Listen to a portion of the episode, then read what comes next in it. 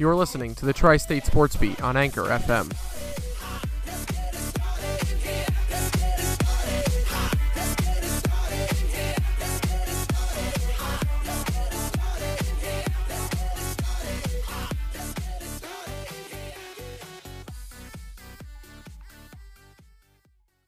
Welcome to the Tri State Sports Beat.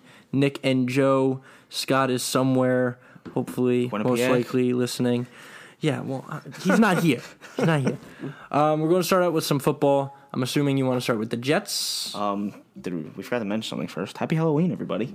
It's uh, it's about to get scary.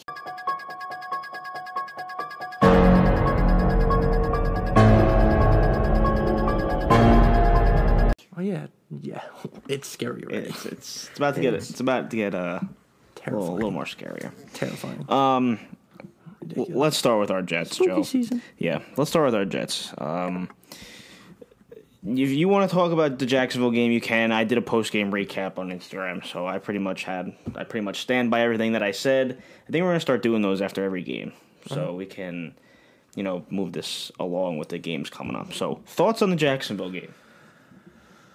The twenty nine to fifteen uh, debacle. Yeah. Um, there's not much to say. It was it, it was just awful. I don't think they were sh- they showed up to play whatsoever. Shocker. Um, maybe maybe Christopher Johnson got in their head a little bit. Um, so much has happened in the past couple yeah. of days. It's just it was just a dumpster fire. Yeah.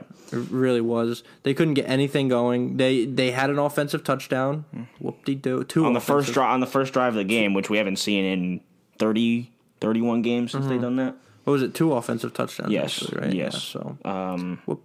yeah, but, but what we really want to talk about is what happened. Was it yesterday? Trade deadline ago? We want to talk about the trade deadline. We'll talk about the Giants too as well, and then we'll preview this game against Miami. Um, the trade deadline. Okay. Uh, we knew going in that the Jets were looking to really shop Leonard Williams, Robbie Anderson. Okay, that's great. They ended up dealing Leonard Williams for a three and a five to the Giants of all teams. Um, we'll talk about the Giants' perspective on that, but for the Jets, I think it makes the most sense. I wanted Leonard Williams out of here before the season even started. Um, I think the value that the Jets got back for him, a three and a uh, compensatory five that can turn into a four if the Giants re-sign if the Giants sign uh, Leonard to a contract extension. compensatory. Yeah, that's what that's what they call it. Yeah. Okay. I didn't know that's what it was yeah. actually called. Um, So I think that's ex- I'm I was actually floored about what they got for it. A three. And yeah, five. I was very I, was I'm very happy. with what they got. yeah, got. I'm happy. I think we honestly, unless he transforms into what we expected him out of the draft, Mm, yeah. I think we won that trade. Yeah. Um, so trade deadline came, and uh, it was a very, I would say, probably for the last two hours, was probably the most stressful time. Because Joe and I had, were in and out of class. We were looking at our phones constantly. I was on my phone all day. What else is new, really, though? Um, the last two hours were what was when stuff started circulating about Le'Veon Bell, which was uh, part and doing of Manish Mehta of the New York Daily News. I'm sorry, he is a clown and a joke. We don't associate uh, with him anymore because he is just hot. I'm sorry, like he he's the one that put out the story that just was Nick is is pretty sure he is the leak yes in in the Jets. Yes, and we'll get to the leaks as whole in a little bit, but yes, that the Jets were taking calls on Le'Veon, but it turns out that they were not so serious about moving him. Joe Douglas, and I'm going to say this a lot, Joe Douglas was just doing his job. Correct. Okay? He was picking up the phone when it rang. That's Now- what that's all he did. Yes. Now the main event. We Jamal Adams and the Dallas Cowboys have been linked probably for about a year now. Uh, I think a little longer than maybe that. maybe like a year and a half. You know, Jamal's from Dallas. Dallas know, area. Dallas area. He's a, he's got a Dallas Stars tattoo for crying out loud. Um, apparently, Joe Douglas and Jamal Adams, along with Adam Gase, had a conversation before the trade deadline, and Jamal supposedly said, Don't trade me. I want to be here. Okay. So then Joe Douglas, again, does his job and answers phone calls about Jamal Adams because it was brought out that everybody but Quinnen Williams and Sam Darnold were up for phone calls. Okay? Marcus Maye also got a couple phone calls, but that was not the huge story. The huge story was Jamal Adams. Um, I've been trying to think about where I stand for this because Jamal's a great player. He was brought here to be the culture changer of this Jets franchise three years ago. You know, we knew what we were getting out of this guy. We knew exactly what we were getting. It's not like one of these other first round draft picks the Jets have and we have no idea what they're going to be. We knew what Jamal Adams was going to be coming here, and he's been a fan favorite for three years. He's one of our favorite players here on the Pro show. bowler. Pro, Pro- Pro bowler, bowler Pro bowler, all pro, uh, top three safety in the league. Absolutely. Okay. But the way that Jamal Adams has responded to this, The way he's handled this whole debacle is very is childish. It's very telling about who he is. and he's my favorite player. Yes. hands down, Yes. he's my favorite player.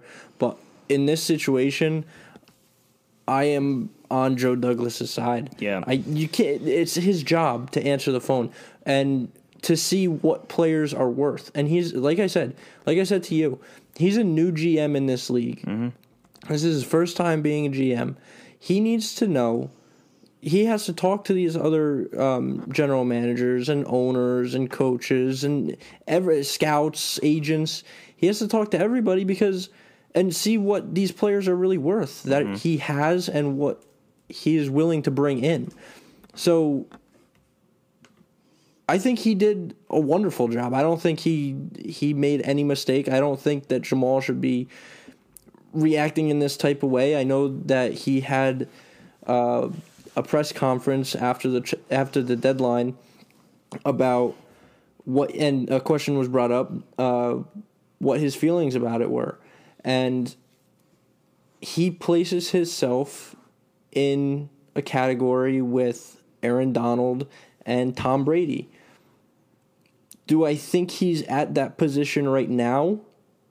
No. No. But do I think he can get there in a few years? Absolutely. Mm-hmm. Why not? His potential is through the roof. That's why teams want him so bad. Right. Um, the tweets that were put out by Jamal on Tuesday on the trade deadline. Any reports? Uh, the first one was any reports of me asking to be traded from the New York Jets are completely false. This was followed up by, um, at the end If of la- he, now, if he just left it at that, I good. would be elated. were good. I was, I, when that first came through, I was so happy. And then the follow up. Mm-hmm. But then we got this, which was actually I think was deleted and then put back up. Jamal says at the end of the last at the end of the week last week, I sat down with G, with the GM. Notice he didn't say his actual name, and Coach Gase, and told them I wanted to be here in New York. I was told yesterday by my agent that the GM then went behind my back and shot me around to teams, even after I asked him to keep me here. Crazy business. Um, I agree with you, Joe. Joe Douglas is doing his job. That I mean, how how are you not going to take calls on your best player? And the Jets were apparently they were getting a one for Jamal Adams. It was the it was the little details. It was I think the Cowboys wanted to give the Jets a four, and the Jets were looking more for two twos. I mean, that's a lot of draft capital for. I mean, for any team, but for a guy like Jamal Adams, I mean, you're getting the top three safety. The guy's 24 years old. He hasn't even entered his prime of his career yet. But then Jamal speaks to the media and just makes this thing absolutely worse. He says things like, um, you know, the Aaron Donald, Tom Brady comment. I have not talked to Joe Douglas. I'm not ready to talk to Joe Douglas, which is fine. I mean, it's you know he's hurt. He's you know his feelings He's are hurt. emotional. That's fine. And you know what? He and again, he is human. Mm-hmm. Everyone's going to have emotion. Everybody's going to think that they need some type of respect, which Jamal Adams absolutely does. right.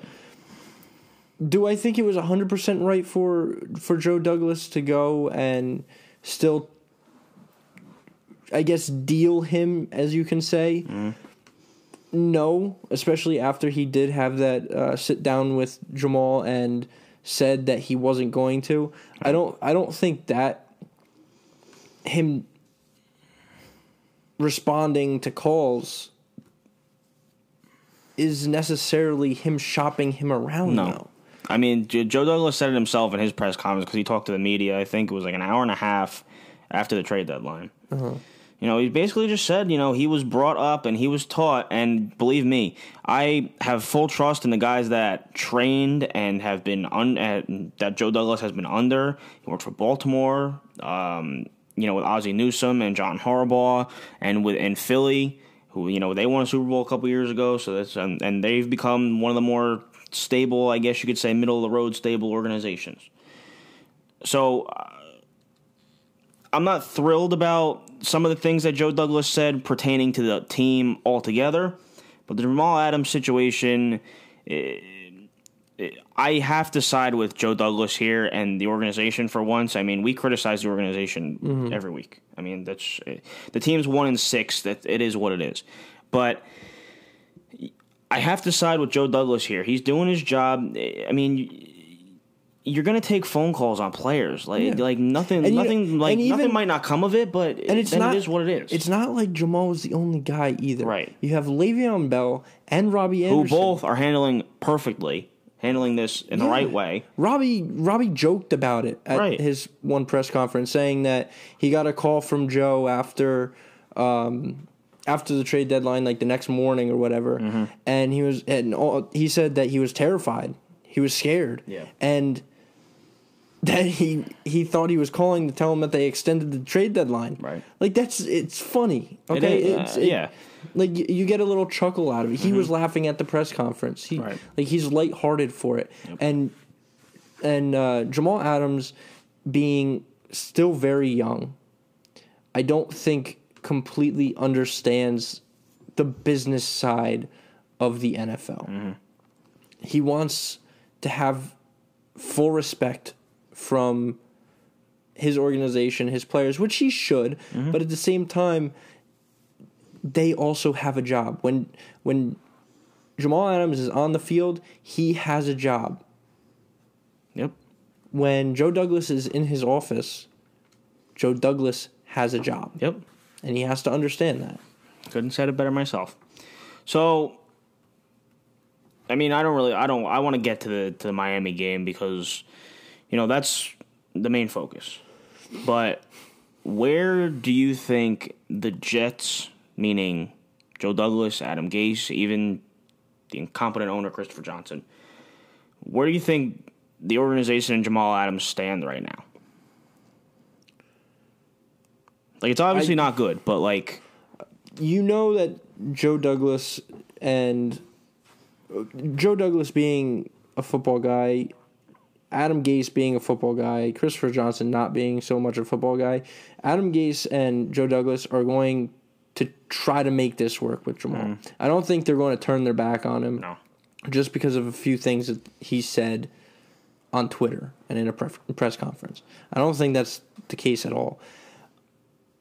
On Jamal Adams, like you had said, I think he's going to go out there and play as hard as he's ever played, Yeah. but whether that's for the team or for his for the For view own that personal for- being. yeah, for for the view that everybody else in the league is going to see. Right. I'm not. I don't know. Yeah. I don't know. I think he. I think he will still play his heart out every week, but I mean, because that's just who Jamal Adams is. But I think, I think he was playing a little bit for himself to show what show what he has. I mean, he wants to be the best player to ever play. He wants to be the best safety ever. Okay, I understand all that. I get it. But he also is looking to show other teams what he's got. I mean, the guy's got. uh, I mean, he's got another year left on his contract, plus the uh, the team option for a fifth year, and then the Jets can franchise tag him up to two years. So he's got four more years possibly left. I don't think he'll take a franchise tag. No, though. I don't either. I think that's just the way every player is going. Really, um, especially think- especially those top notch players like Jamal. Like if Le'Veon Bell were to try to get franchise tag, I, don't, I just don't see that happening. I think this is going to turn into a situation, and I got to be straight up honest with all of my, with you, with Jet fans. There was a time I thought Jamal Adams was going to be here for the long run and was going to be a part of the solution, but I'm sorry, right now Jamal Adams is becoming a part of the problem, and I there part of me thinks at that point if Joe Doug if what happened is you know if what Jamal Adams said is true about Joe Douglas going behind his back and shopping him, then if you're Joe Douglas, you know, you think about that in the back of your head, you think about the backlash that the players got to give you. And Jamal's very outspoken. Like, he would, like, Joe Douglas had to know that afterwards, you know, something was going to be said. Like, Jamal Adams wasn't going to sit back and just take this. no. So I No, think he of. has he has too much pride, Right. and I I can't I can't fault him for that because Right. I'm the same way. Right. But at the same time, you need to know boundaries. Yeah. there has to be some boundaries. But I think at that point, like, you go back, like, Joe Douglas goes back and this deal actually doesn't get done.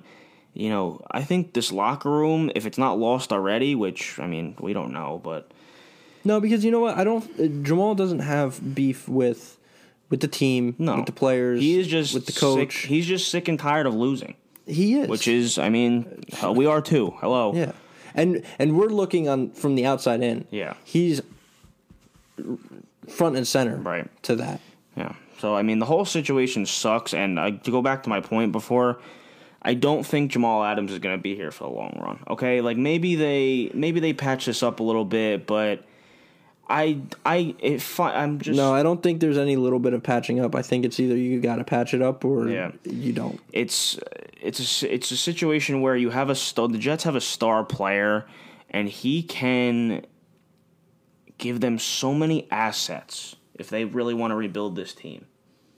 Okay, and like He recruited Le'Veon Bell Right. for the organization. right, but I'm saying if He the Jets, so, he I'm is- saying he's from already done so much for this organization, even though we have a losing record Yeah. and we've always had a losing record with him. I think he is he is the backbone of this franchise. No matter what anybody says. Yeah, but I'm talking no matter, about- no matter who's the untouchables, who's not. I think Jamal Adams is the fa- really the face of this franchise right mm. now.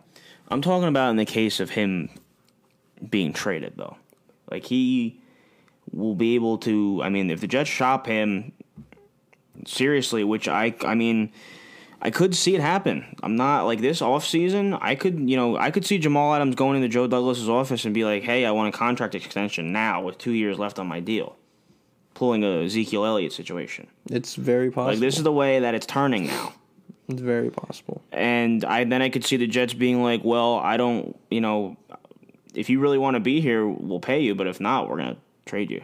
Mm-hmm. And at this point, like I had so much respect for Jamal Adams, but I've just it's for me it's been lost because he was he wears the C every every Sunday.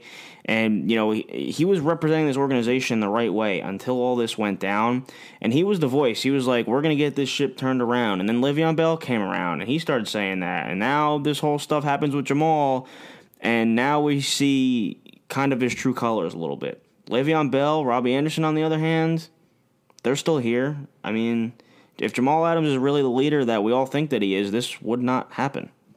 This just would not happen.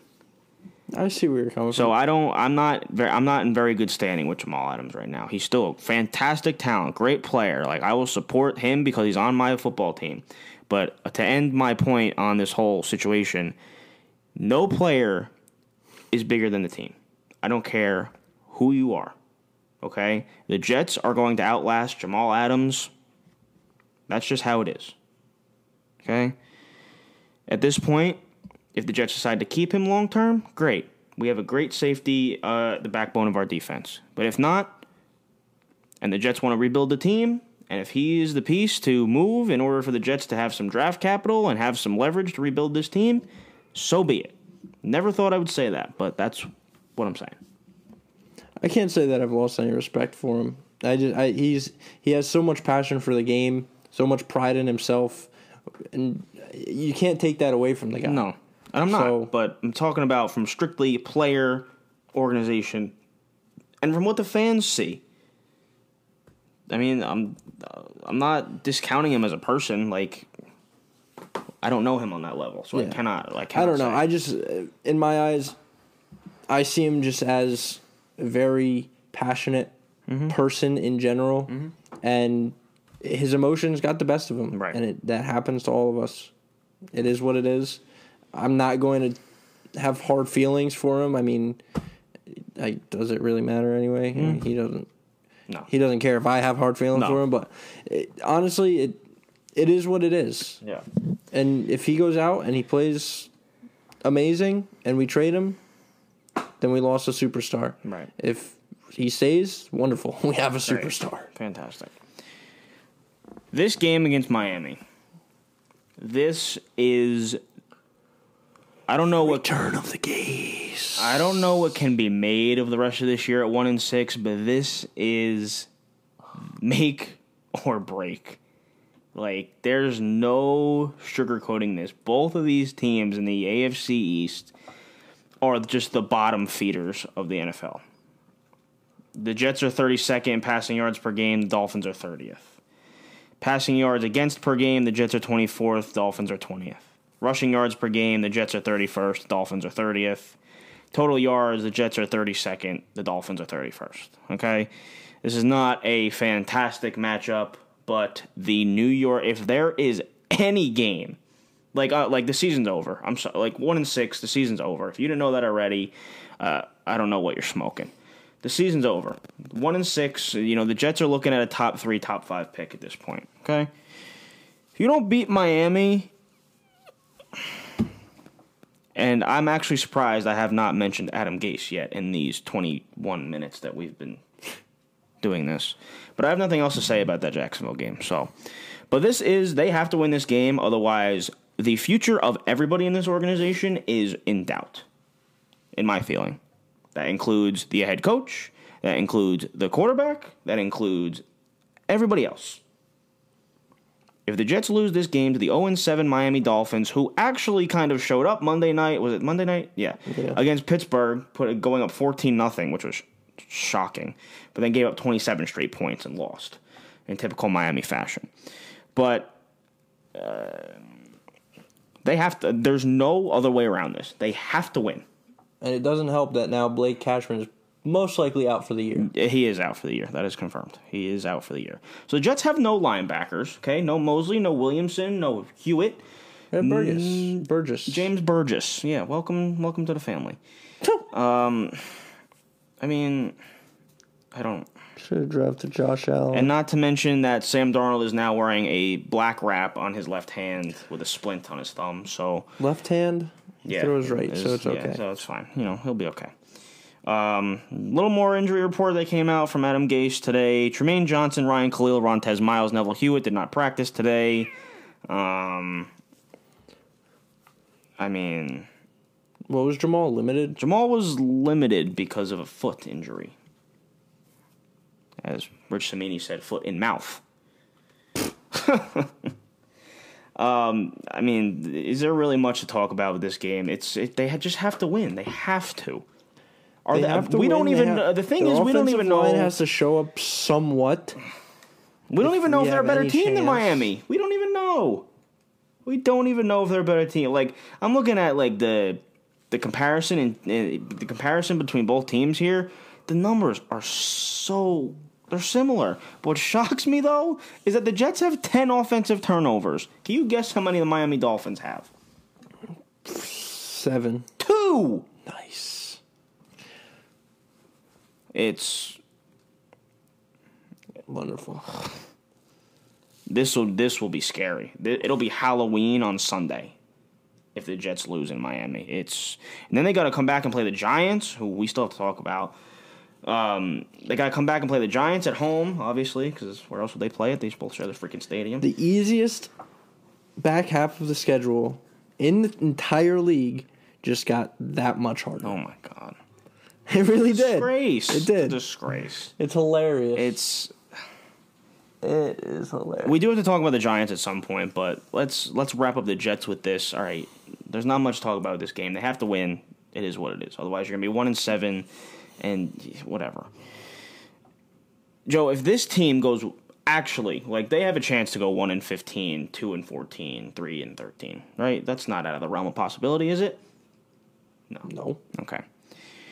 At Really? this point, nothing is out of Really? the realm of possibility. Like I know you've been backing Adam Gase this whole year. Through 1 and 6, through all this crap. But if they lose to Miami, Let me give it to you straight. He is not getting fired. No, he's not. No matter what happens this season. we know. We know. He will not get fired. Not a chance. But do, Do, do I still out? back him? Do I still back him? A little bit. A little bit. A little bit. A little bit. because of this offensive line. He can't do anything about the players that he has. He can't.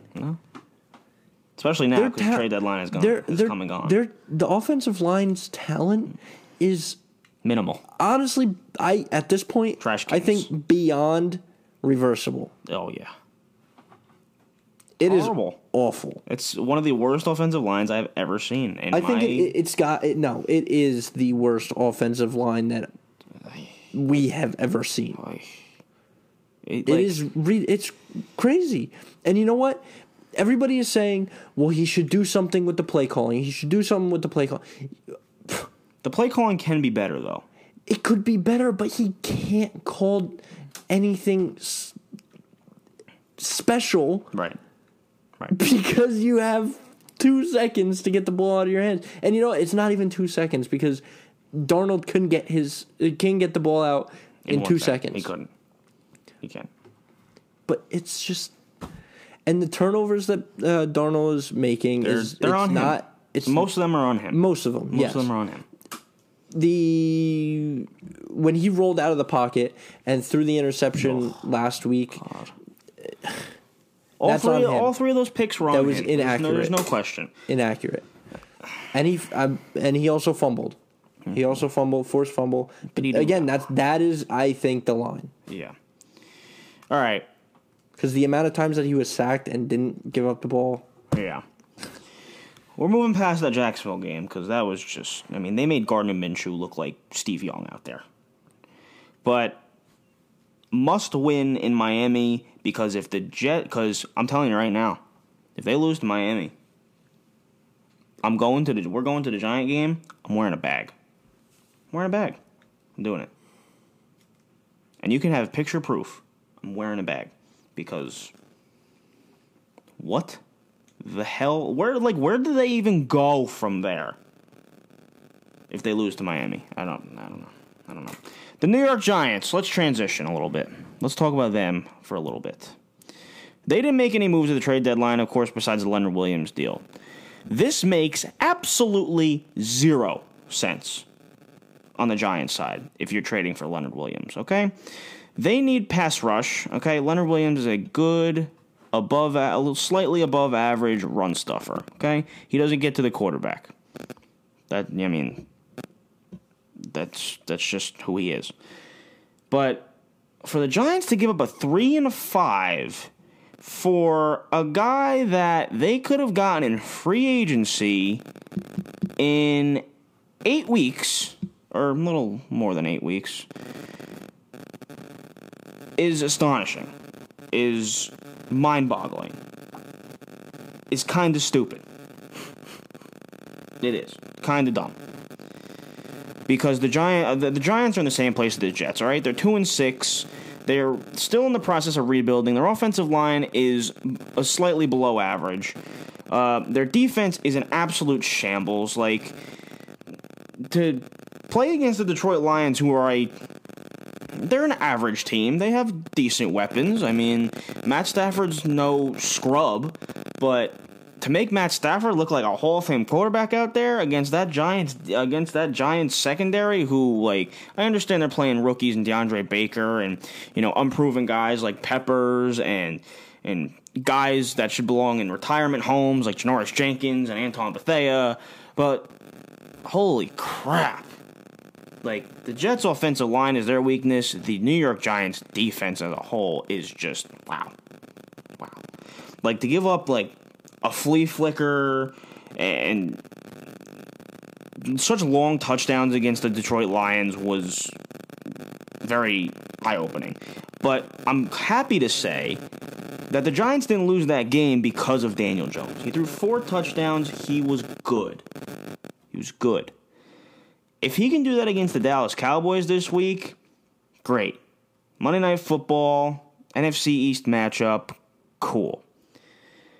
As far as like the trade deadline stuff goes for the Giants, they were linked to shop Janoris Jenkins. Um, a couple names are escaping. Evan Engram was actually on the was rumored to be traded. I don't I don't agree with that whatsoever. The Giants need to hold on to him for I think he he could be Daniel Jones' safety blanket for years and years to come. Um, there's a couple other names I'm missing. Uh, Alec Ogletree was on the trade was in trade talks as well. Um, but the big one was Janoris Jenkins. They didn't end up dealing anybody except getting Leonard Williams from the Jets. I think that'll it'll help their defensive line. Like it won't hurt them. It'll help their defensive line. But it just doesn't make sense from a standpoint. And of course, we're going to sit here and crucify Pat Shurmur. I mean, he is just making just not awesome decisions, you know, with the timeout usages lately and the lack of challenge flags and I mean, and the lack of him using Saquon the right way. We think that the Giants should be using Saquon a lot more than they are. He's their best player. Do you have something? Oh, I, thought you were, I thought you were just going to tell me something. Um, uh, this matchup against Dallas, four and three versus two and six. What do we expect from the Giants against Dallas, Joe? I think Daniel Jones is going to play well again. Mm-hmm. I just don't think the defense is going to be able to contain Dak and Zeke. It, it's just it's going to be way too much. They the defensive they line couldn't, they couldn't contain Matt Stafford. Right, the defensive so, line will hold up like that, but that Dallas offensive line is fantastic. Yeah, I mean, I think they'll get stops. They they're they're capable of getting like uh, Dallas yeah, but you see, second you and twelves and third and fourteen. They, you know, they're capable of doing that, but the secondary and the linebackers is where the concern is. Yeah. You know, playing DeAndre Baker and you know Janoris Jenkins, who he's having an okay season. He's fine, but the whole the Giants defense as a whole, we know is just awful.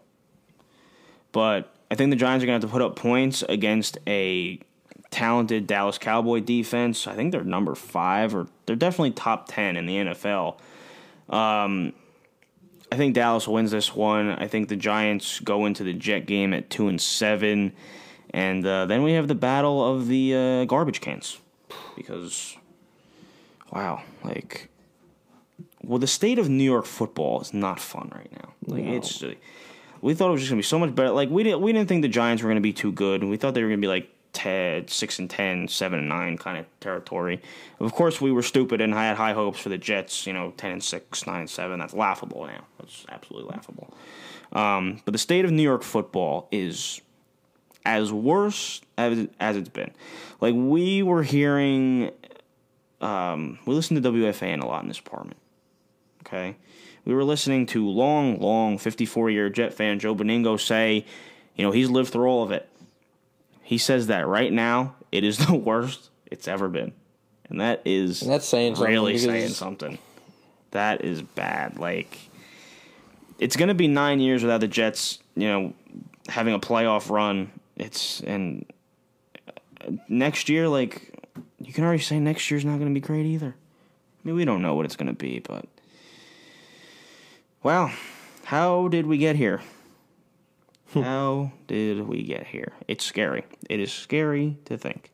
We're going to take our first break. I promise we'll be a little happier because we're going to talk hockey. We're going to talk Knicks and Nets.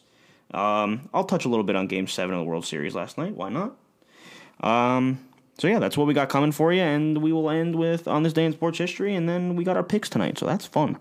So enough of this depressing crap. We don't need this anymore. We need to laugh a little bit. We need to be a little happy because R.J. Barrett is the new king of New York. That's right. Said it. Said it right here. Kyrie who? we know when he puts up fifty points. I'm sorry, Scott. I'm just kidding. I'm just kidding. We'll be right back. You've been listening to the Tri-State Sports Beat. Don't go anywhere. And we're back with the Tri State Sports Beat. Nick and Joe. I hope you enjoyed your break, but my voice is still here. So, we're going to start off with some NBA. We're going to start off with the New York Knicks. Nick, take it away, buddy. You sure you don't want to? You don't want to rattle off uh, about the Knicks? You sure? Well, no, you didn't let me get the the stats and everything on my phone, and you have them right there, so you can go ahead Well, there's not much stats. I just wanted to they aren't good. talk about how how RJ Barrett is fantastic. Wow. Just want to talk about that. Just want to talk about that real quick. The New York Knicks are a whopping one and four. Okay, 14th in the East. you could say, oh, uh, that's pretty bad. It is pretty bad. It is. Beginning of the season. But I'm very satisfied with how some of these guys are playing. And I'm going to start with RJ Barrett. Okay? 18.2 points per game, 6 rebounds, 3 6.4 rebounds per game, and 3 assists per game. The thing with RJ Barrett right now is the Knicks are trying to figure stuff out. David Fizdale is trying, and he's getting a lot of criticism for this. He's trying to figure out who fits where. He's playing RJ Barrett, the point guard. I think he did that for like two games or whatever. It didn't really seem to work out. Then he plays shooting guard against the Bulls, and that's the one game that the Knicks did win. And you know, in RJ's last, you know, last couple games here against Chicago, he went for let's see here. He had 19 points, um, one block, five assists, only two turnovers, which is good to see because his previous two games, he had nine turnovers in these last two games. So, um, and again, the things I'm seeing on the court from RJ Barrett are, you know, the jump shot is struggling. It's still there. It's not quite there yet. You know, we kind of knew that coming in, but he was a very he's a very go to the basket, you know, big body type of point uh, shooting guard. You know, he's 6'6", 206 pounds, 19 years old. But the fact that he is taking, you know, he's playing the game like an adult, which really says something about his character. And you know, he's got a strong move to the basket. Like I said, the jump shot is not there right now. He's I think he's shooting under 70% from the free throw line. So that's got to be things like that have to be adjusted. I'm also very happy with Kevin Knox. He is finding his stroke. He's got 12, 12 points per game, averaging almost four rebounds per game. Um, against the in, in the win against Chicago, he had 14 points. Um, he went five for two from three point range, uh, two for five from three point range. Sorry, and right now he is he's not he's on the bench right now, so he's not he's not playing significant minutes, but David Fizdale's putting him in a position to succeed, and he's finding he's getting open shots, and he's and he's finding his stroke right now. And right now he's playing in front, and he's not actually playing in front, but he's playing more minutes right now than Marcus Morris, who is really struggling right now. And I don't think I'm not a huge fan of him right now, to be honest with you, but. I think eventually down the road you can see Kevin Knox. He'll win that small forward position and demote Marcus Morris to the bench. Um, Bobby Portis as well is also another interesting interesting name that I'm very impressed with. Mitchell Robinson, I could go on for, forever about him. You know, seven feet, two twenty three. You know, his shot blocking radius is absolutely ridiculous. He is a defensive threat every single time he takes the floor. Um, the one thing I do want to talk about, you know, Dennis Smith Jr. Before this whole thing happened with the death of his stepmother, he was not on the road trip for the Knicks. Um, as well as I believe it's Reggie Bullock. He also had a death in the family, so I'm pretty unlucky there. Um, it is unlucky. It is. No, it is unlucky. It's sad. Um, I was looking at something else. but at that time, before this even happened, you know, Dennis Smith Jr. was not playing up to par. He was starting in David Fizdale's system, and Knicks fans were actually calling for Frank Ntilikina, which is stunning because a lot of Knicks fans are not huge fans of Frank, but you know he's taken a while to develop, and he's not he hasn't turned into the number one uh, point guard for this team. But in the action that Frank has gotten, he has not done anything. Like he's he played 22 minutes against the Bulls. He didn't score any points, and then in the loss against Orlando, he played 29 points and scored only seven points, four assists. I mean, he didn't do he barely did anything. So, I mean, I'm still on the Frank Ntilikina train to you know trade him or not re-sign him or whatever. But the Knicks did pick up his his option for this year or next year.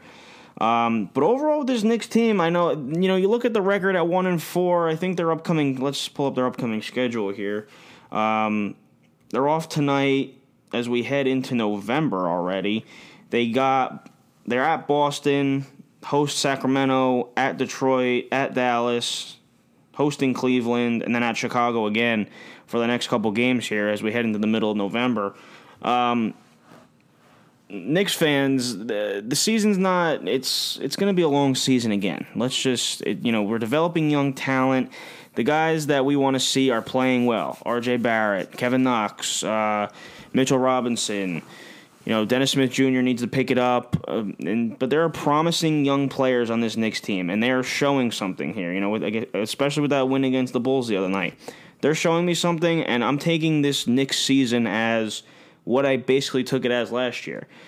They're not going to get a lot of wins, but they're going to be competitive, and these guys, these young guys, are going to be competitive, and you know, trying to build a foundation. Now, I understand that David Fizdale is being heavily criticized for his, you know, management of the rotation. It's early in the season. You're five games in. I'm not too worried about this. This is the time. This is exactly like what we talk about with hockey, Joe. You know, you should you change around lines all the time in the beginning of the year to try and figure something out, get something going. That's exactly what the Knicks are doing right now. They're trying to figure out like where they're going to put RJ Barrett. They tried him at the point guard. I, I, you know I don't think that's his best position to succeed, and we've seen it. So I think he's been thriving at the shooting guard position, but the Knicks continue to f- try and figure out their point guard situation with Dennis Smith, with Frank Ntilikina. Um, you know they're gonna. It's gonna be a revolving door of guys trying to make their way on this young Knicks team. Uh, again, it's not gonna be a great season record wise, but as long as we're seeing progression from the young guys, Alonzo Trier as well. Um, as long as we're seeing progression and nobody's regressing and getting worse, I'm going to call this Knicks season a success on the developmental standpoint. So that's where I stand with the Knicks. I may be frustrated that they've lost 10 out of their last, you know, down the stretch. They've, they're going to lose 10 out of their last 12 or whatever. But, you know, keep in mind, Knicks fans, it's going to be frustrating. You know, it's going to be a frustrating couple of years, but they are trying to do this the right way, which is something that the Knicks have not done, you know, the past decade, you know, past decades, I could say. Um, so that's it on the Knicks. Let's transition to Joe's Brooklyn Nets, shall we? Tough loss the other night Mm-hmm. against the Pacers, but Yeah. um, other than that, I think Kyrie's still playing really well. Uh, he's averaging where was it? Averaging averaging thirty five points a game. So I mean, we're getting what we paid for Mm-hmm. That's what you, that's what you get. for right now. Um, but there are some uh, some talks about his attitude in the locker room and his emotions and basically the whole spiel that we had when um, when he was in Boston.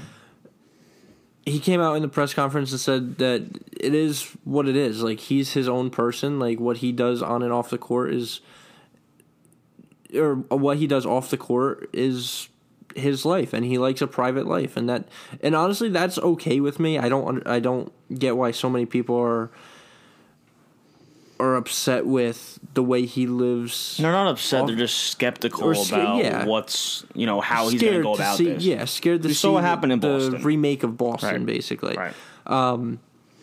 But I mean, if he's still if he's putting up points like this, he's 40, 47.5% from field goal range, uh, forty percent from three point. He's being Kyrie Irving. Yeah, he's That's- being I mean- he's being the player that we paid him to be. Right. And if he if he continues that on the court, then I have no problem with that. Mm-hmm.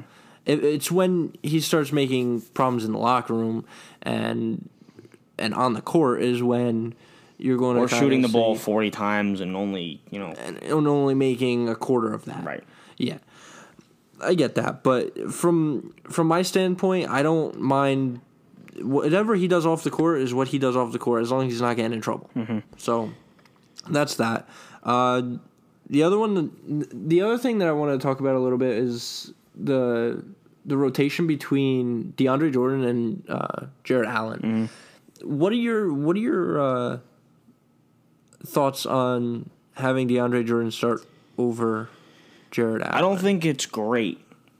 I understand that right now in the beginning of the year, Jarrett Allen is not playing up to par. I mean, the loss against the loss against Indiana, eight points. Uh, the the win against the Knicks only had four. The loss, the overtime loss against Minnesota had six. I mean, his best game was the one where they lost to Memphis, and you know, they got the the game winner hit against them. Mm-hmm. So, which was heartbreaking. We watched it. We watched it. It was tough to watch. Um, but he scored 14 points in that one. Um, you know, I think, I just think if you're Kenny Atkinson, you just look. I know the Nets are trying to compete right now for the playoff spot. I mean, they they were in the playoffs last year. But you also have to. This Nets team is also still guys that are developing into NBA players. Yeah. And Jarrett Allen's one of them. I think. I think it's okay right now. I mean, you want to play DeAndre Jordan now to like. I mean, because odds are DeAndre Jordan's an older player. He's going to be run down in the by middle end to the end of the season. And you know, in in my eye, it looks it's it's okay with me right now, but down and like I think what you're getting to down the stretch of the season, Jarrett Allen's only going to become a better player. right? So He's the he's the he's kind of like what Mitchell Robinson is to the Knicks. Yeah. He's strong defensively. He's very strong on the boards. I mean, he's he had nine rebounds. He's got in these last uh, four games, he's had nine rebounds, 11, 13, 18. Yeah. I mean, not 18, 8, sorry. That would have been great, though. Um, I mean, he's awesome on the boards. I he's mean, I mean he's averaging ten rebounds a game. Right. So, and that's what that's really what he brings to the table. He's not a huge point scorer. He's not. He's your big body, defensive minded, and he gets after the rebounds. Um, what is your thoughts? I would really like to know Scott's point on this. How Kenny Atkinson is using Caris LeVert to this point? 18.5 points per game. Um, you know, only playing 24 minutes against the Knicks, 12 points. I think- he's played significantly more. Yeah, I think it's hard because uh, you did just pay Kyrie Irving, Mm-hmm. So you want him on the court, and with him scoring the amount of points that he is, you want him on the court. He's he's the guy you're playing through right now. Yeah. So, I think I can, I think Caris LeVert is a extremely good bench player at this point on the Knicks or on the Nets, but if you were to put him in any other lineup, he's going to start. Yeah. So, I mean, it's hard to tell right now. Wait, now. did you say he's on the bench? He's starting for them. Caris LeVert? Yeah. I'm saying over Kyrie. Like if you, if you have Kyrie out on, uh, on the the field you, or on the court, you're going to give. Well, he's Caris playing. He's playing either the two or the three. time. What? He's playing either the two or the three. Okay. But So I'm, I'm just saying. Okay. Like, I kind of get what you're saying. But he's playing significantly more since that Knicks game. He's Yeah. played 38 minutes in the loss against Memphis, 28 minutes uh, in the loss against Indiana. Um, I kind of hope he kind of stays at that 35, you know, 30, 35 minute mark. I think the Nick, I think the Nets need him to be productive. And another productive guy, because you were talking about the bench before, we'll talk about their be- their best bench player, Spencer Dinwiddie. Um, 17.5 points off the bench per game. Um, he- I think right now, besides Kyrie, he's been their most consistent player.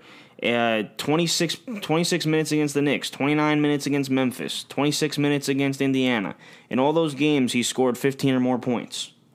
And he's had five or more assists. Spencer Dinwiddie's, I think he's the backbone of this Nets team. And I think he's in a perfect role where he is. He's right he's probably the most reliable at this Yeah, point. in this- I mean, it's early in the season, but he's the most reliable so far. Um, so the Nets' upcoming schedule. Let's take a look. Um, so you're overall impressed with what I mean. The wins haven't Yeah, been there. I the one and three. The wins are going to yeah, the wins are going to come. It's four games in the season. Mm-hmm. I, don't. I'm not too nervous about um, the remaining schedule. Not to say Yeah, that as they're we not going to as we head into November here on Friday the first, they play, which is tomorrow. Tomorrow, yeah. They play Houston at Barclays Center, at Detroit, um, against And New Houston's Orleans. playing ridiculously ridiculous. right now. James Harden's went off for 59. Was it 59 or 50?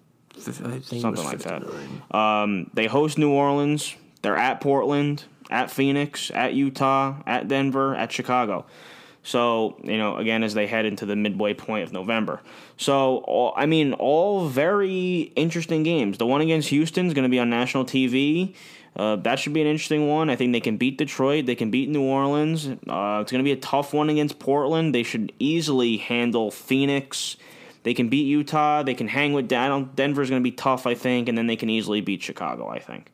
So the Nets are due for more wins here as as we head into November. Uh, again, if you're worried about this Nets team right now, uh, I mean, I'm not. The last uh, the buzzer beater against Memphis, that was. I mean, Memphis deserved to win that game. John Morant, just unlucky. John Morant was a absolute monster, and uh, Who was well- it that hit that Conley? Uh, no, it was Not Conley. Um, Jae Crowder. Crowder. It was I Jae Crowder. Yeah. Um, you know, Memphis deserved to win that game. They played their heart out. John Morant led them, you know, led them all the way down to the final minutes. And um, but the Nets fought hard, and I think this Nets season is going to be very exciting. I think the net, you know, Evan Roberts jokes all the time that the Nets only have seven thousand fans.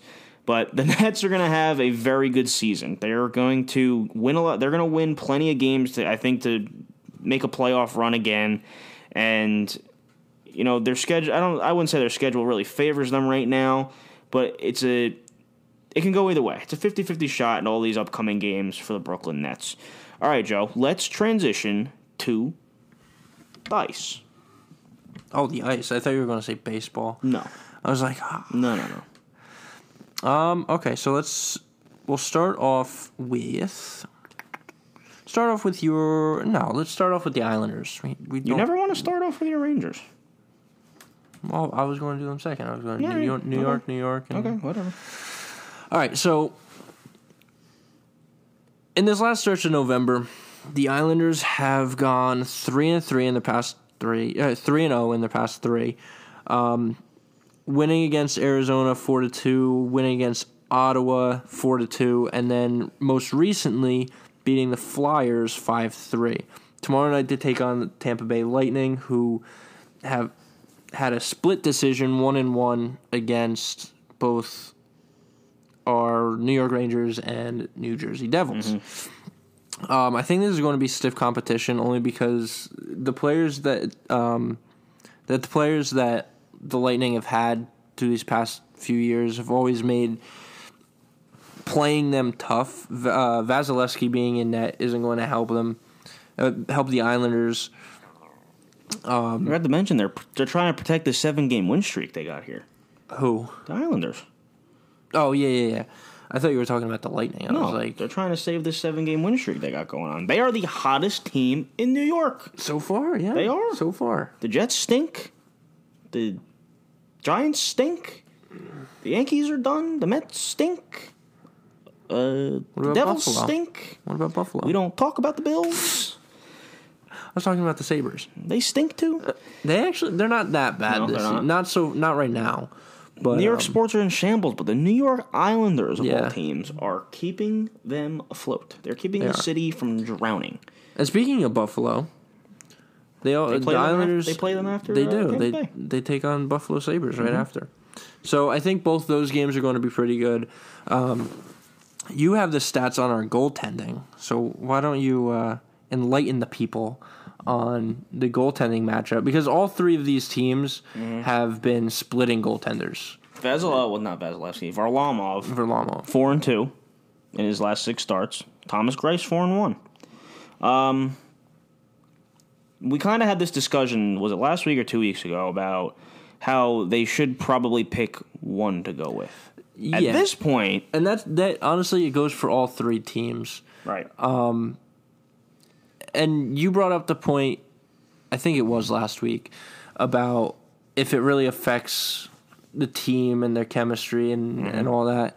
Um, going back to that i don't really i just don't think it really does at this point especially especially on the end of the flyers or the flyers the um, the islanders.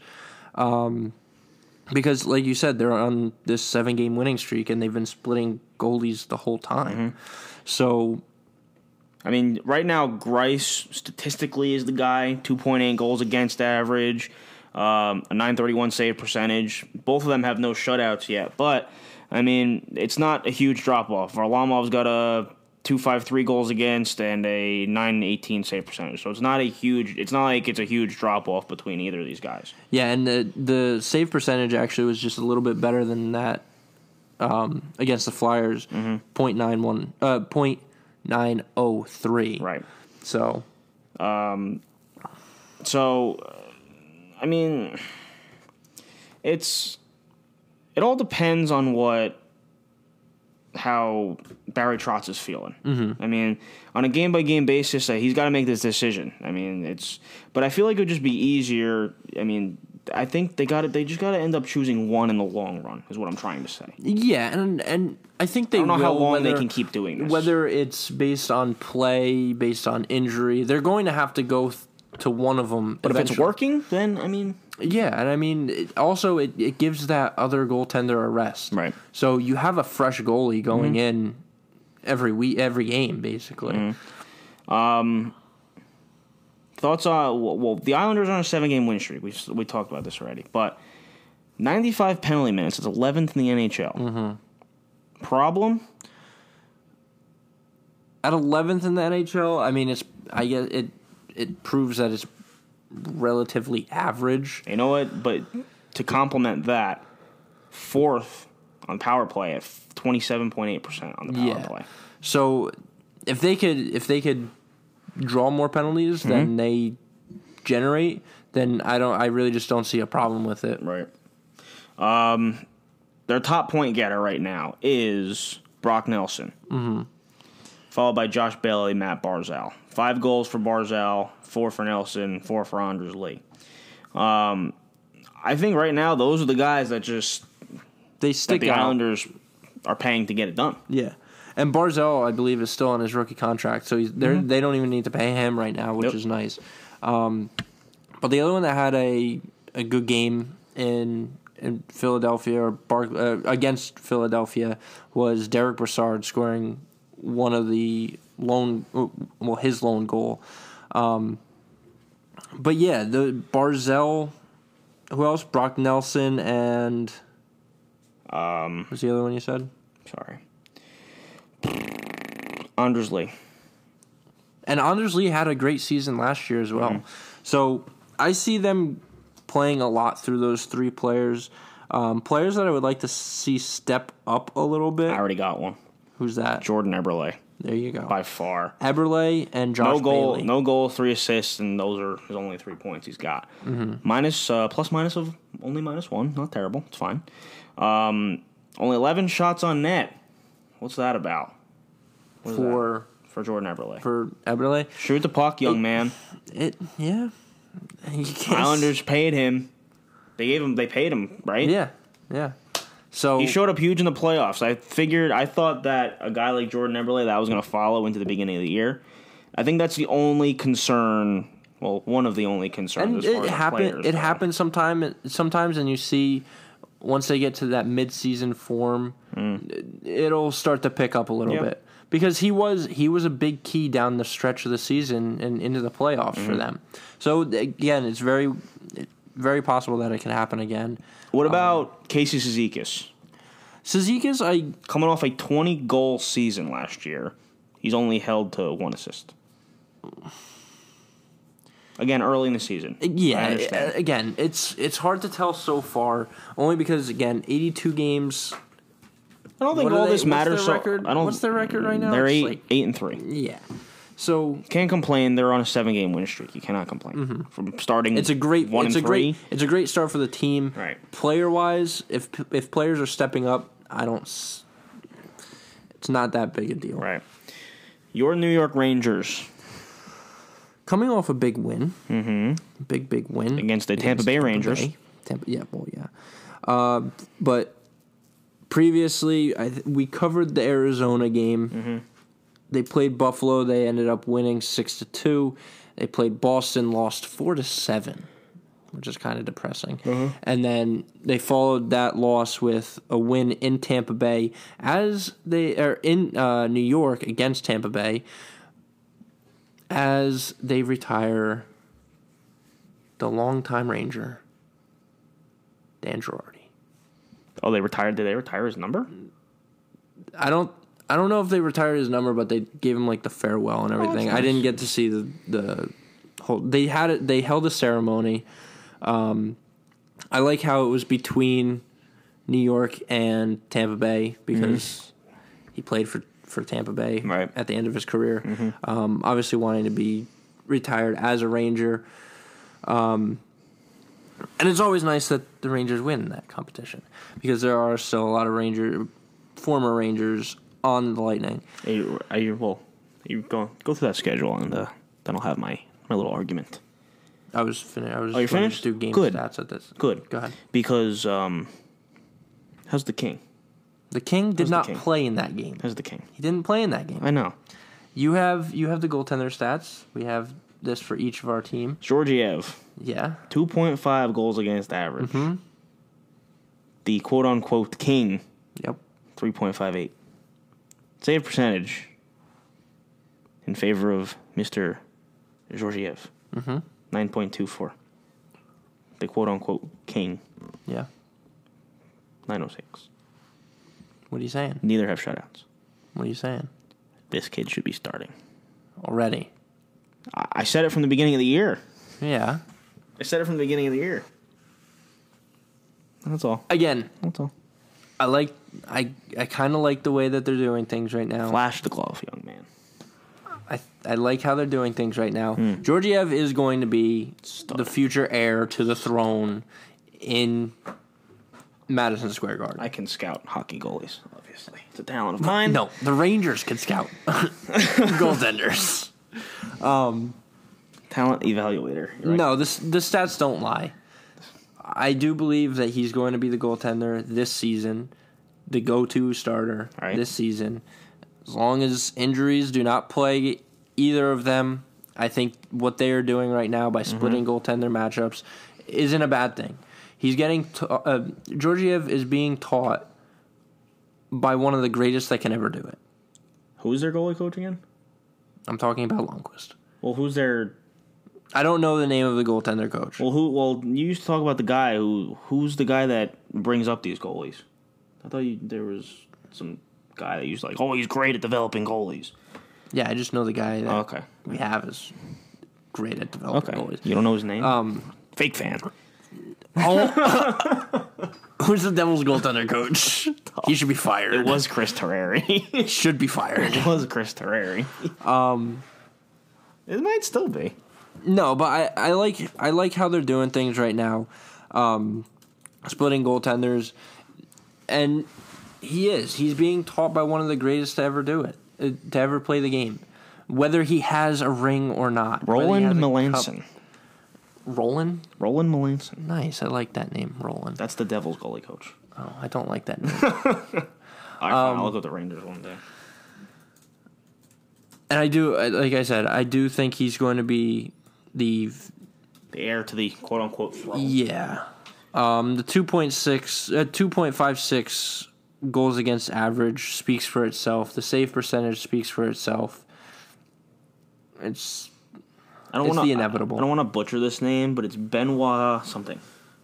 uh, where is it? Right here. Benoit Allaire. He used to be a Ranger. Yeah, like you act like you know I'm who that is. Pretty sure he used to be a Ranger. I know he used to like play in the NHL. Benoit Allaire. My dad knows that name. I've heard the name before. All right, so Mika Zibanejad, upper body injury. He's going to be out f- for a while. Yeah. But he's leading the team, 11 points, followed by Strome and uh, Panarin with 10. Um, early in the season, but That's that's one thing we are definitely getting our money's worth in Panarin. that's what I was just Somebody, somebody that uh, something that we haven't been able to do for quite some time. And it's nice to see that he's leading the team in goals with five. yeah, in this early in the early point of the season. Because Yeah. usually, if you like, uh, I don't think it's so much just the Rangers. I think whenever a big star makes a jump to another organization, it takes them a little bit of time to get acclimated. And you know, fans in New York are not the most patient. Mm-hmm. You know, we know that for a fact yeah, here. absolutely. Does Tony DeAngelo being up there with Zibanejad and Panarin as far as goals go, is that like one of your biggest surprises, or did you kind of know what you were getting in this guy? I knew the potential we were getting in this guy. He's young. He's young. He's young, yeah. He you, he had problems off the ice. He had problems in the locker room. Um, his first year, and now that I, I and I believe this is his last year of his contract. So coming into this season, we knew that we needed uh, he needed to have a breakout season, basically. And so far, that's exactly what he's doing. You said he has what four goals Yes. right now. He honestly, I every time there's a game on and I'm not able to watch it, and I see his name pop up on the on my phone for stats. At this point, it doesn't surprise me. He had two goals. What game was that? It was, uh, it was a few games ago. I believe it was Vancouver. It was either Vancouver or Arizona. And at that point, I was like, this kid's going to actually be able to do something this year. He's going to actually be able to prove himself. DeAngelo is in the last year of his contract He is, right. of his um I believe it's his rookie contract. yeah one year nine thousand nine hundred and twenty five thousand dollars, Yeah. and then he's a restricted free agent after this year. so so yeah, I, I think that so far he's proving himself and as long as he can continue this, he's somebody that I'm going to say we have to resign. Okay. Um, let's talk about uh, the big cheese. Talk about Kaapo Kakko. Okay. Okay. Two goals, one assist, three points. Plus minus of minus 12. Thoughts? That is one reason that he is not having fun right now. His last 10 games, he's only managed to. Well, all of his three points have come in the last 10 games. Yeah. Okay. Minus four against Have- Boston. Have they even played 10 games? yeah. Have they? Uh, they are. Oh yeah, I guess so. One, two, three, four, five. I think it's like six, nine. seven, Or ten- eight, maybe nine. 10. It is ten. Okay. Um, what is your early thoughts on Kaapo Kakko? I like his skill. I do like his skill. I think what he could bring to the team in the future is going to be absolutely insane for this franchise. Um, I think the comparison between him and Jack Hughes is very close still. Um, and I- I- he's going to break out. Whether it's going to be the middle of this season or next year, it's going to be one of the two. I don't think it's going to take very long for him to actually really break out and become and and show the NHL that he may have should have been he may have been able to go number one instead of number two. And I think that's the same thing that he wants to prove. The fact that he's on a team that doesn't have that much talent and is is kind of what every every uh, young star has to deal with because it's the same thing with Jack Hughes. He's a young kid with a lot of potential on a team that's not really that great. And I'm saying that as both a Ranger fan and an analyst. It's not. Last thought on the Rangers. Jacob Trouba, as advertised so far. One goal, five assists, six points, minus one, plus minus, 30 hits. As advertised. I want to say yes. I thought he was going to be more of an offensive threat, though. He's doing like his defensive skill is as advertised. Yes. Is there anybody who who are you disappointed in before so far as we move to the Devils? Real quick. Scheidel, Players- Staal, wow. I don't know because he was just recalled. Um, Marc Staal, where have you been? Yeah. One goal, one point. Marc Staal is Where more of a been? defensive defenseman, though. He's not an offensive threat, and I, I always thought that about him. Okay. Um, one person that I'm a little disappointed in that I can say is probably Brady Skjei. his defense again is is really good, um, but I think he has his cap is ce- the ceiling, and he has only reached midway. Okay. And last season he You had say that a a lot of, about season. a lot of Ranger players. You exactly. can say that about Exactly. Fox, Lemieux. Oh, and Fox scored his first NHL goal last night. So again, he was just recalled though. Right. He was just called up uh, from the AHL. So congratulations to him. Um, and Brendan Lemieux, he's got to get more involved. Who is Greg McKegg? Greg McKegg That is, is quite the name. Greg McKegg. we acquired him this offseason. Doing keg stands in concourse at Madison Square Garden.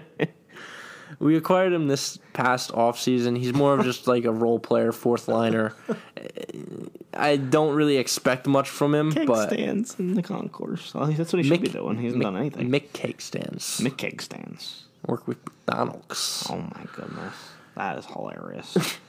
the New Jersey Devils. Let's just make this short and sweet. Well, you don't want to talk about your, They your beloved Devils? Are a freaking disgrace. Past, two, past two weeks, three. past well, two weeks, two games. Arizona a loss five to three, and the most recent one to Tampa Bay Lightning in overtime Seven. Uh, you lost seven to six. Not awful. not looking too good. Like the team, like as far as team ranks go, 28 goals for. That is last in the NHL. Goals against, 41. That is 20th. On the power play, 10.3%. That is 26th. And you know what? It's not that they're not getting opportunities because against the Lightning they have Oh, 42 shots on net. Goodness. 42 shots on net. goaltending situation. Holy crap! Like this was my one concern about this team. Mm-hmm. Mackenzie Blackwood, five. What is he? Two, two and two. Yeah, two and two in six games played. Three point three one goals against, and then the all freaking mighty Cory Schneider, zero and three. 4.71 goals against Good average. God. Tough. And even though like Kyle Palmieri had a hat trick, but like he, I, like he's been okay. Seven points, all right, that's cool. But like our top point getter is Taylor Hall, nine points. All right, still early in the year, whatever. Uh, followed by Palmieri, Vatanen. Palmieri has six goals, leads the team in goals. Followed by Vatanen, and Jesper Bratt. They are just ah. And one of the worst outings Aye. by Schneider was came last game with a 69.6 save percentage. nice, So nice. no, not nice. The good thing that did come out for the uh, for the Devils was Kyle Palmieri with a hat trick Mm. in that game.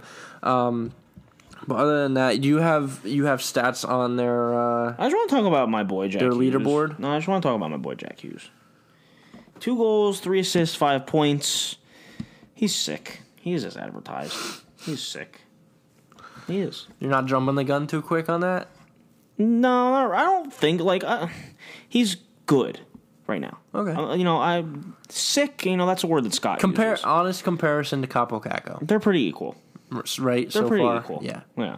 I mean, the numbers speak for themselves, but mm, whatever. It's one assist. Whoever's got more goals, whatever. Um, no, but I think he's being as advertised. He's John Hynes has given him a shot on the first line, you know, and I think he'll continue to get some of these chances. Um, the fact that he was born in 2001 is astonishing. Sorry, I just looked at the birth date. Wow, that makes me feel like ancient. Just imagine how other think, he is feel. the same age as my sister. Well, we're gonna take a break. That's messed up. It That's is, right? Crazy. That is nuts. I've been doing the same thing. I've been watching. I've been watching oh my like God. ages like just go down as they get drafted. I'm like, this kid mm. is crazy. What did Just I do came out. wrong? Just came out of the womb. He's already playing. He's already got skates on. Good lord. But I can uh, only imagine how my dad feels. he's old. We all know that. Dad, if you're listening, you're freaking old. um, but and then the last in the game against Tampa, no points for him. But he was on a three game point streak when the Devils went two and one actually. So I guess when Jack Hughes has points, that means the Devils win games. So uh, give him the freaking puck, please. Or they're easy teams to score on. that too. that too. I mean, he did score against the Rangers. So I mean, what does that say? Oh, no, he had an assist against the. Rangers. I was going to say no, he I didn't. almost read that wrong. Sorry, Charlie. Um, I would have. But overall, I'm just eh. like I. I'll, I'll be honest. I'm a Devils fan. I have not been watching though. Like it's it's bad hockey. It's bad, and I'm not just. I'm, that's not the reason I'm not watching though. But like they're just. We're not- still keeping tabs on Yeah. them. It's just There's we football. don't. we have football. Yeah, we don't sit down. And busy. the World Series just uh, finished up. Yeah. Basketball just started. We Oh, got yeah. a lot on our We got plate. a lot on for our two, plate. for two, three guys. It's, it's a lot really. hard. And um, I want to end this segment before we before we take a break and end tonight's show. Uh, congratulations to the Washington Nationals on winning the World Series. Thank you for beating the Astros. That was amazing. Um, Stephen Strasburg, the MVP. The Washington Nationals, their first ever World Series since they were the Senators in 1924. Good for them. Joe had a hot take um, while we were during while we were on break. Uh, what did you say that the Phillies are going to win the World Series in two years? Two years. Two years. All right. I mean, it's you're not out of the ballpark. I mean, but I'd rather not have that happen. I like the the Phillies are okay. I don't. I don't like when any Philadelphia team really wins. Eh, you know, that's it is what it is though. As New York, as New York, New Jersey fans, of course we don't like that. But two years, huh? Two years. Yeah. All right. Joe Girardi is going to get him going. Because Joe Girardi's the best freaking manager ever. Bryce Harper is going to swing. He's got to have a bigger year for them. I think he he really will. does. I think he will. He was getting I'm acclimated, kind of hoping he does. and then uh, when Gerrit Cole signs with them No, this no, offseason, no, wasn't that happening? no, no. If that happens, or Rendon, oh, Rendon. I think he stays in Washington. yeah, probably. I think so. I don't know. especially after a win. Yeah, we'll see. We'll Normally see. bigger players. All right, we will take our second break, and when we come back, we will do on this day in sports history because I think that's all we have left to do. I think so. This has been the Tri-State Sports Beat on Halloween Eve. Ooh, it's getting scary. The Jets are scaring the crap out of me. What else is new though? We'll be right back. Welcome back to the Tri-State Sports Beat, everybody. We have a special guest in the building. Oh yeah, It is New special. is New England Patriots head coach Bill Belichick. Coach, how you doing today? I'm doing fantastic. How are you? What made you want to come on the show? Um, you know, I really didn't have anything else to do. It's Halloween. I'm feeling pretty spooky right now. really? feeling real spooky. Um, you know, you guys have a great setup here. I'll be honest with you. It's pretty cool. You like all the Jets attire? You know, I'm not uh It's fine. I mean, it's not the right color for me, honestly. I mean, uh, you know, I tried it on before, but I mean, it just didn't seem to work out. It's, it's, You had one outfit and you barely put it on Well, what would that be? What are you talking about? when you were the coach of the Jets. Oh, uh, I don't recall that. I've never been the coach of the Jets in my life. I don't think.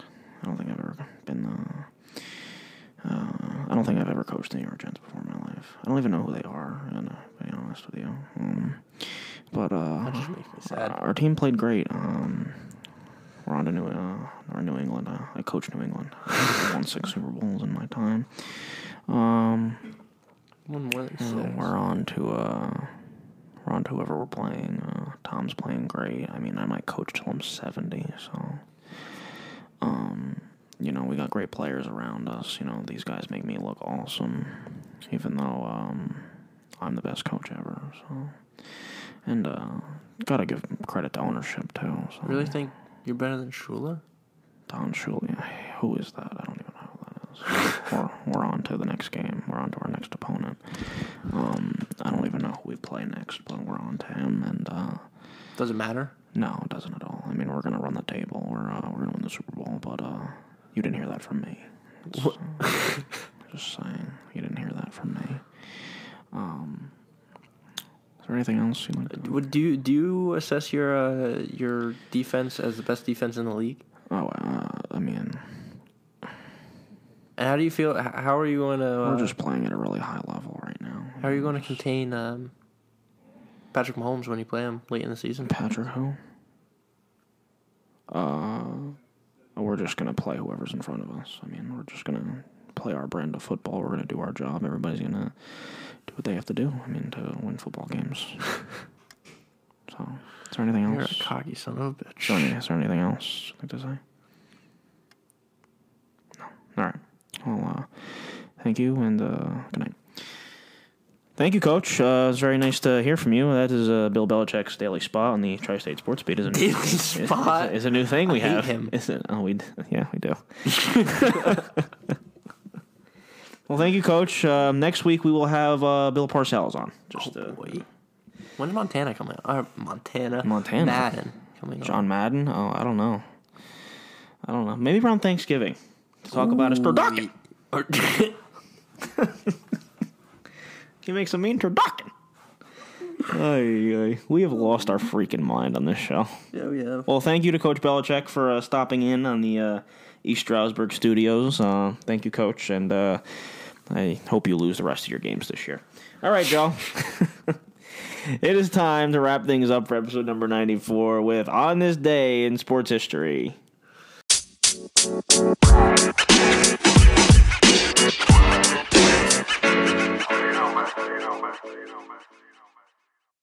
What do we got, Joe? Trivia. Happy Halloweeny to everyone. On Halloween, October 31st, 1950, who became the first African America African American in to play in the MB, in the NBA? Can you repeat that, please? Yeah, was not pl- yeah, I'll do that for you. Straight up, honestly, was not paying attention. On October 31st, 1950, who became the first African American to play in an NBA game? 1950. Yes. Wow.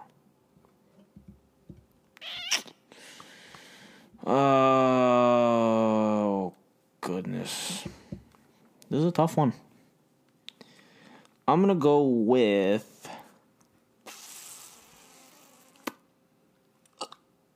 Uh, I really don't know. There's so many. I'm just gonna. Do you know what team? No, can you tell me? Or do you not know? The Capitals. Like, No, you heard that right. I have no idea. Earl Lloyd.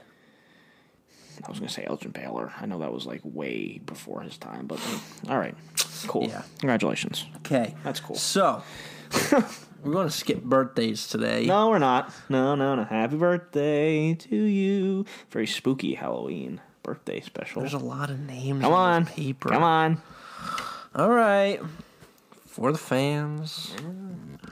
Happy birthday to Cal Hubbard.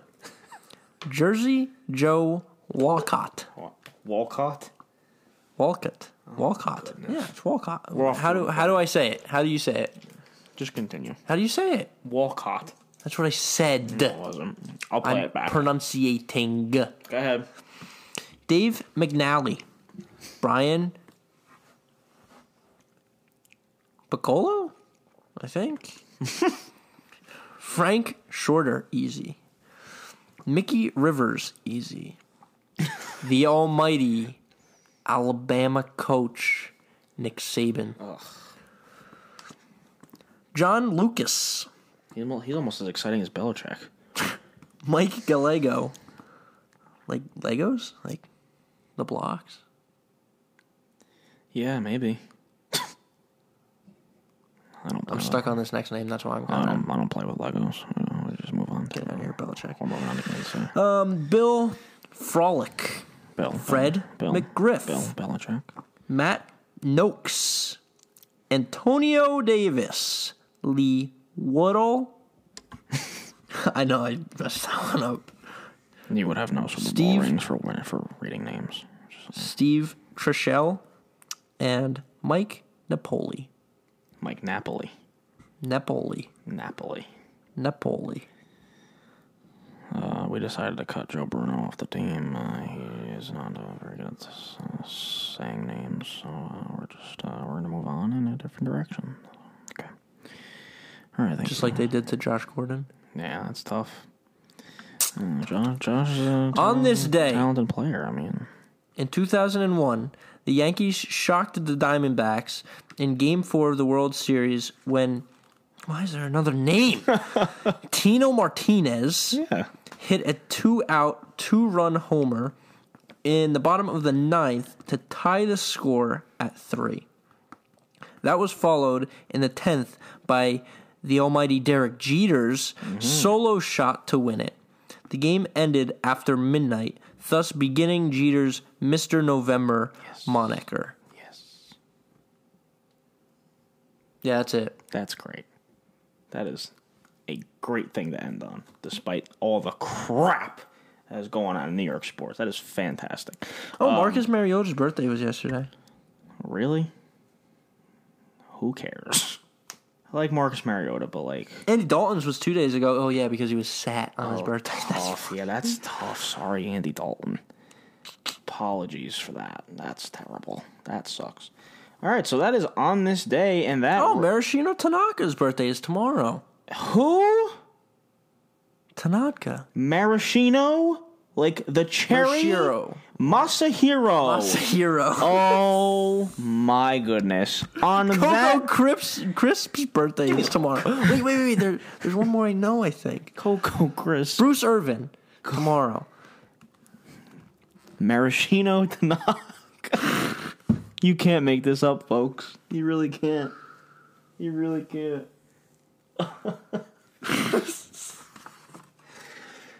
Guys, thank you. Ooh, so- Jimmy Garoppolo and Danny Danny Amendola Are you finished? on November second. Are you finished? Oh wait, you know what? You know what Jimmy Garoppolo and Danny Amendola have in common?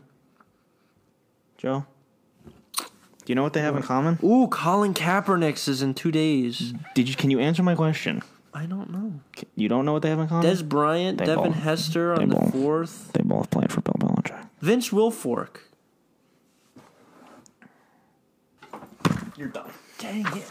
I was learning names. Guys, thank you so much for listening. Follow us on Twitter, Instagram, Facebook, all that good stuff. Joe is putting up these edits. Go like my last one. And uh, special thanks, Cat. special thanks to Coach Belichick for stopping in for uh, for a couple minutes on this very busy Halloween. Uh, very Love to have you again. Bill, could you please take it easy on the Jets for the next couple of years, please? That's all I ask. That's really all I ask. Thank you guys so much for listening. Stay tuned for our Week 9 NFL picks coming up very shortly. Thank you guys so much for listening, and we will see you guys next time.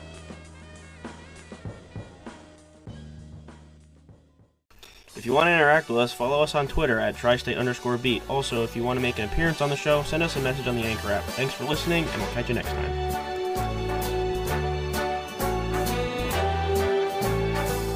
Start spreading the news. I'm leaving today.